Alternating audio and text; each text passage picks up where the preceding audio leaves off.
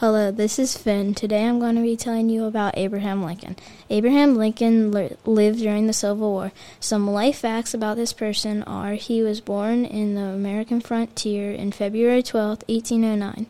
He lived in a small cabin. Two years after he was born, he moved to a farm on Coronado Creek. Abraham Lincoln is known for being the president during the Civil War and fought to free slavery. He was the first member of the Republican Party to be president.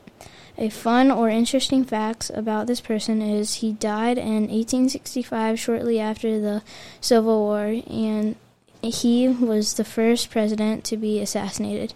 I enjoy learning about Abraham Lincoln and their contributions during the Civil War. Be sure to listen to other Civil War broadcasts on this channel to learn more about the people who lived during the Civil War.